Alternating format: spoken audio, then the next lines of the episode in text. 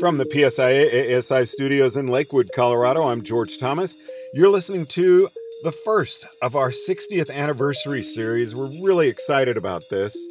Now, when PSIA's seven founders sat down to form the Professional Ski Instructors of America in May of 1961 at Big Mountain in Whitefish, Montana, they had one goal, and that was to create a standard of consistency for ski instruction that would help draw new participants to the sport from across the nation. And now, six decades later, PSIA ASI teaches everyone how to slide on snow. It's more than just alpine skiing, welcoming every snow sports discipline, ability, and person. Each winter, PSIA ASI members embrace the opportunity to create lifelong adventures through education. And today, we're going to introduce our series with Nick Herron and Eliza Kuntz. Nick, Eliza, thanks very much for taking the time to chat with us this morning. Great to be here, George. Now, Eliza, I, I love how we ended that. It's we're talking about lifelong adventures in sport. How does that apply to PSIA? Why is that our theme? Why is that our theme? Lifelong adventures. Oh gosh, it's it's such a fun theme because it's um, it's up for all of us to interpret in, in our own ways. And first of all, a, a, lifetime could be a season for somebody, or it could be um, to our our founders, uh, you know, almost 60 years ago, or to me, it's been about 30 years as a member, and all of our adventures um, in in those particular lifetimes have, have definitely taken different paths. But but I I just really love it because it's open enough to allow all of our values of our organization and, and all of our individual values that we bring with us to really pull together and show that we're all about um, building these adventures together in a welcoming community. And we're all tied together with one common goal and that that's that we are um, are snow sports educators. And that's just what 60 years ago this um, this group of of men in whitefish came together for was to help bring us together and to bring a national standard together from different viewpoints from all over the country. And and they set us up to begin that that lifelong adventure all those years ago. And here we are today um, not only talking about it but living it too. You know nick it's funny to me. I'm the same age basically as psia and I was laughing because I was thinking, well, okay, I'm getting weaker and, you know, more wizened, and PSIA is just getting more and more robust. How did we get here?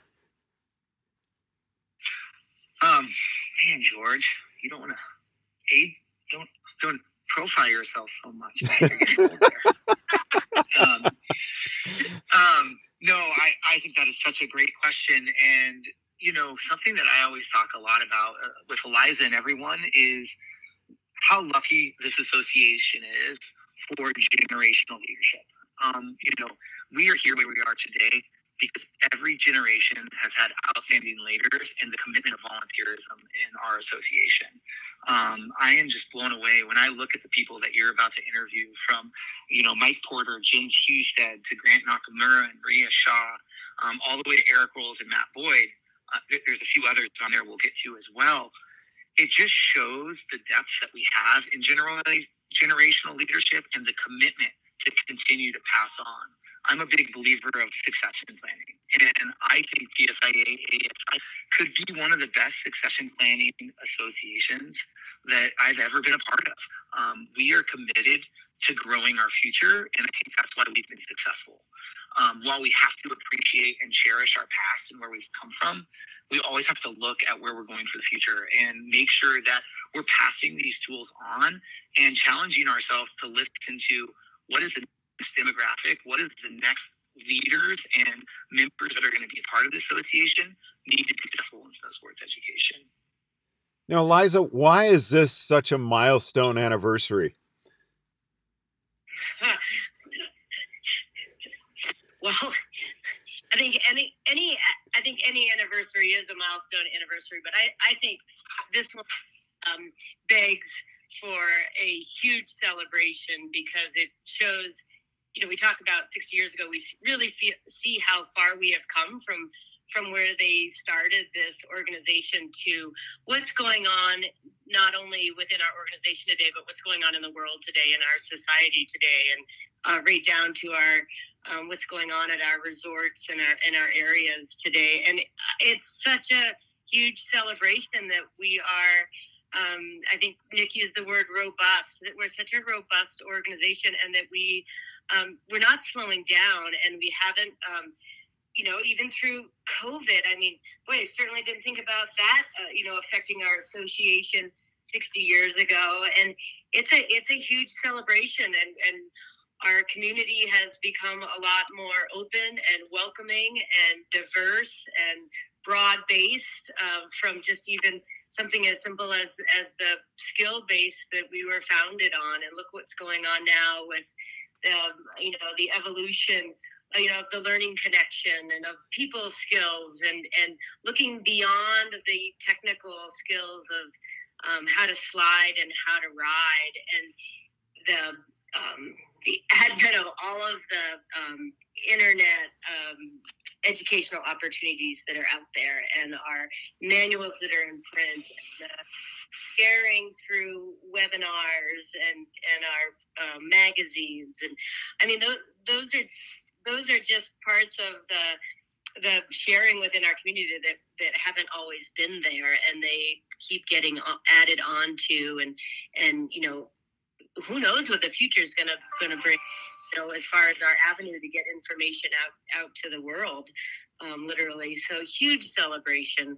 Um, 60 years and i mean even 62 years hopefully we have a lot to celebrate and, and moving on. So um, it's a, as it's a really exciting time as, as nick was saying start to hear about all these um, histories and where we've come and um, well that that's a really exciting story to tell. I, I can't wait to be part of the story for the next 60 years as well. Now nick um, let's talk about the topics that we're going to be uh, covering during this series. We're, we're really going to be focusing on our top six breakthroughs throughout our 60 year history.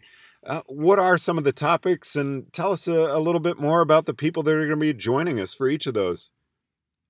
Yeah. Um, well, so it, it, starts with the skill concept with Mike Porter and Jens Husted, you know, and if you are an alpine instructor, you're going to know the, the skills concept and how it's grown into other disciplines and shaped each discipline's uh, um, technical concepts that we need to be delivering. And, you know, that was the foundation that is most exciting. My first attendance at St. Anton, the Interski was my first attendance the Interski was at St. Anton. Sorry. And one of the things that resonated just with me was the understanding of how every country had some type of skills concept. And it might have been a little bit different, but at the core, it really was shaped by what Mike and the leaders back then, Jens and all of their peers created for us. I'll I'll never forget the conversation Mike told me. I think they went somewhere back east and they got together and when they were shaping the skills concept, they had five pages of 124 fundamental skills that made good skiing and they shaped it down to the skills concept. And, you know, we saw that happen with the technical fundamentals when I was on the national team prepping for the Interskis in, in the early 2000s where we had skiing uh, fundamentals that we felt were core that revolved around the skills concept. And it went from two pages down to five fundamental skills. And the evolution of commitment of these leaders, you're going to love the stories that Mike and jen have um, as they went through creating those for us. Um, I think the other thing that I, I'd be remiss to talk about is kind of the tipping point of success of our association. Every time we've had um, a decision to make as an association to grow and try new things, we've taken and I think that's a core success of ours. I mean, we all know that through the 40s and 50s, 1940s and 50s, divisions were created because because of the regionality of our sport, because people couldn't travel, it, flights were not as easy. You had to be regionality, regional specific. But as we got to 1961, these leaders around the country, like you said, did come together and create a national organization. And that kicked off a journey of achieving and aligning unity around the country. And we've seen that at every turn. We've made some really successful decisions. For example, in 1997, when we created AASI, that could have been a tipping point that we've gone the wrong direction, and you never know, could have created two separate associations. But everybody leaned in and said, no, this is where the industry is going. We need to be the point of the spear for all education in snow sports of how you slide and glide on snow. And they created AASI. And I'm so excited for you guys to hear um, Randy Price and Dave Alder share those stories of how AASI was created. Uh, another big evolution in our industry was teaching kids. Teaching kids is more than 50% of our lessons that we do across the country. And we needed to focus in on what are the soft and hard skills to deliver sound education to kids. And Grant Nakamura and Maria Shaw, they were part of the JETS, which was part of the national team specific on kids uh, um, curriculum to deliver to our uh, national organization. And um, what the JETS team has done for us and later built into manuals and built in into task forces has revolutionized the way in which we engage children in snow sports and the way in which snow sports schools around the country model their children's centers. And I, I, think that that's very powerful to know that we leaned in and said, this is going to be the future of our association. This is going to be the future of skiing is youth. And we need to make sure that we support the growth of youth in snow sports, which is really exciting. So you know, there's there's these tipping points every time we come along the way of boy, do we want to grow? Do we want to accept? Do we want to create inclusion? And I feel very confident that we always lean in and figure out how we want to make sure that we work together. I can tell you when I was on the national team, one of the more recent evolutions is you know, we always had different. When I was on the team, we had the alpine team, the snowboard team, the telemark team, the adaptive team, and and the Nordic team. We've actually, in more recent years, split out the Nordic team to cross country and telemark because we believe while they both have free heels, they're very different skill sets. And so we now have five disciplines on our team but the big difference between when I was on the team to the team now is that one team concept. And I think you'll hear Eric Rolls and Matt Boyd talk about that during the learning connection and the evolution of that. Because by creating the learning connection model, that made us realize we need to look at education as a whole, that we need to be inclusive, that the way in which we interact with people and we teach are very consistent between disciplines. The differences are the t- technical fundamentals. But that unification, bringing together our teaching skills and understanding we have the same assessment forms, we have the same national standards in people skills and teaching skills through the learning connection model, that is one step closer to evolving as an association, as an education association, and really being inclusive as an association. And I'm really proud for you to hear all of those. I think the last one that I haven't talked about is is adaptive. Um, and you're going to hear from Bill Boness, uh, Beth Fox, and, and Kate, Catherine Hayes Rodriguez on that. Uh, Catherine, I think, helped actually uh, write the first adaptive manual. Bill Boness is, is a phenomenal leader. I was actually on the national team with him. He was one of the first adaptive uh, in, uh, um, team members to be part of the national team. And uh, again, that is another tipping point in our association where we realized we need to support more sliding, more ways to slide on hill, and we need to support more people to be part of the sport and, and do it safely. And I, I can't thank um, our leaders who have really figured out how to adapt all of the disciplines into sit skis and different ways in which people can slide on snow. And, and it's very exciting to to have all of these leaders share their stories. How about equal opportunity for women in snow sports? Oh, gosh, um, I'm glad you brought that up. Um, that one's, I mean, so exciting. You're going to hear from Carol Levine and Megan Harvey. And, I, I, again, was on the team with Megan Harvey. She was one of my biggest role models and mentors when I first made it on the team.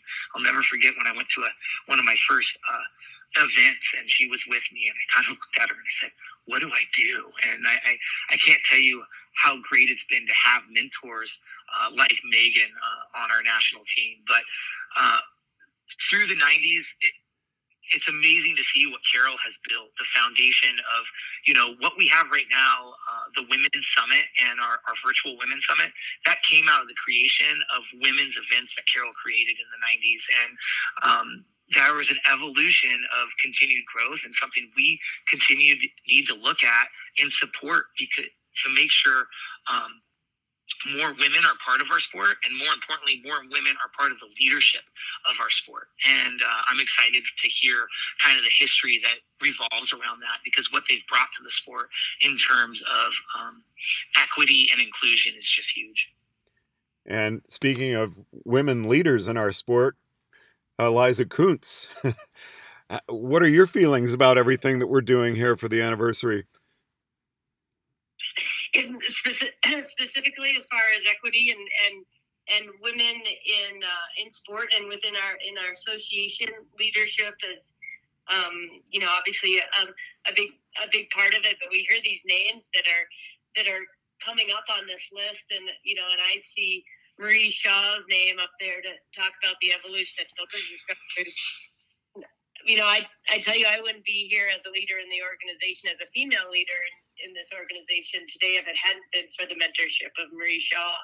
And um, I I was I was an inspired I was inspired to to want to be a jet. That's what kept me going within this organization when I was a young instructor and and and I was just so excited back then what what Marie was doing not only for children's education but for women um, for women with sport and it was such a, a positive interaction with her and then and then um, really she's the one that got me involved in the leadership side of things too and being on um, on committees and the national task forces and and now um, here as as the chair of the board of directors. And so um, there there are a lot of names scattered in this list that have made a huge impact not not just specifically for that one area that you'll be about but there there's some positive role models out there too and and I, I think that this is um, a time for for women, and not only in this organization, but in in, in others um, as well, to be able to um,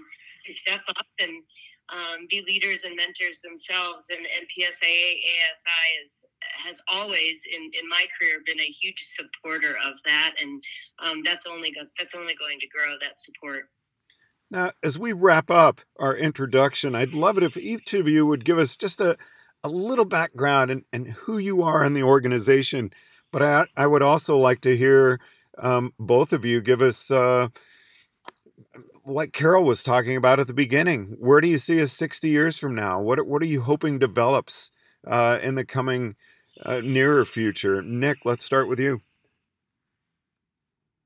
Um, well, I think what I hope I see in the future is is continued inclusiveness through our learning connection model. You know, um, we we go through pendulum swings uh, from technical understandings to people skills and different focuses through uh, the what is important uh, during each generation and you know, I truly believe the integration and the balance of having our, our soft skills and hard skills in the learning connection model will help us be more of an inclusive um, community and welcoming community. I think at the forefront of what we do, we need to create safe spaces uh, for people to learn and have fun out on snow. And we need to be part of creating those safe spaces. Um, and I hope that that's something that we evolve as an association.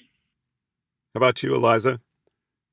Yeah, you know, yeah, Nick, I completely agree with that. And I think this, looking back 60 years, is a wonderful opportunity um, for us to think about what our role is Nick's role, my role, um, staff and board and, and education staff and new instructors and veteran instructors is that like the our forefathers before us that you know they they started something pretty amazing and then you know obviously went on to do other things and and to influence other people and and Eh, you know, to realize that you know our our time here within the organization, you know, is really short relative to other things, and so.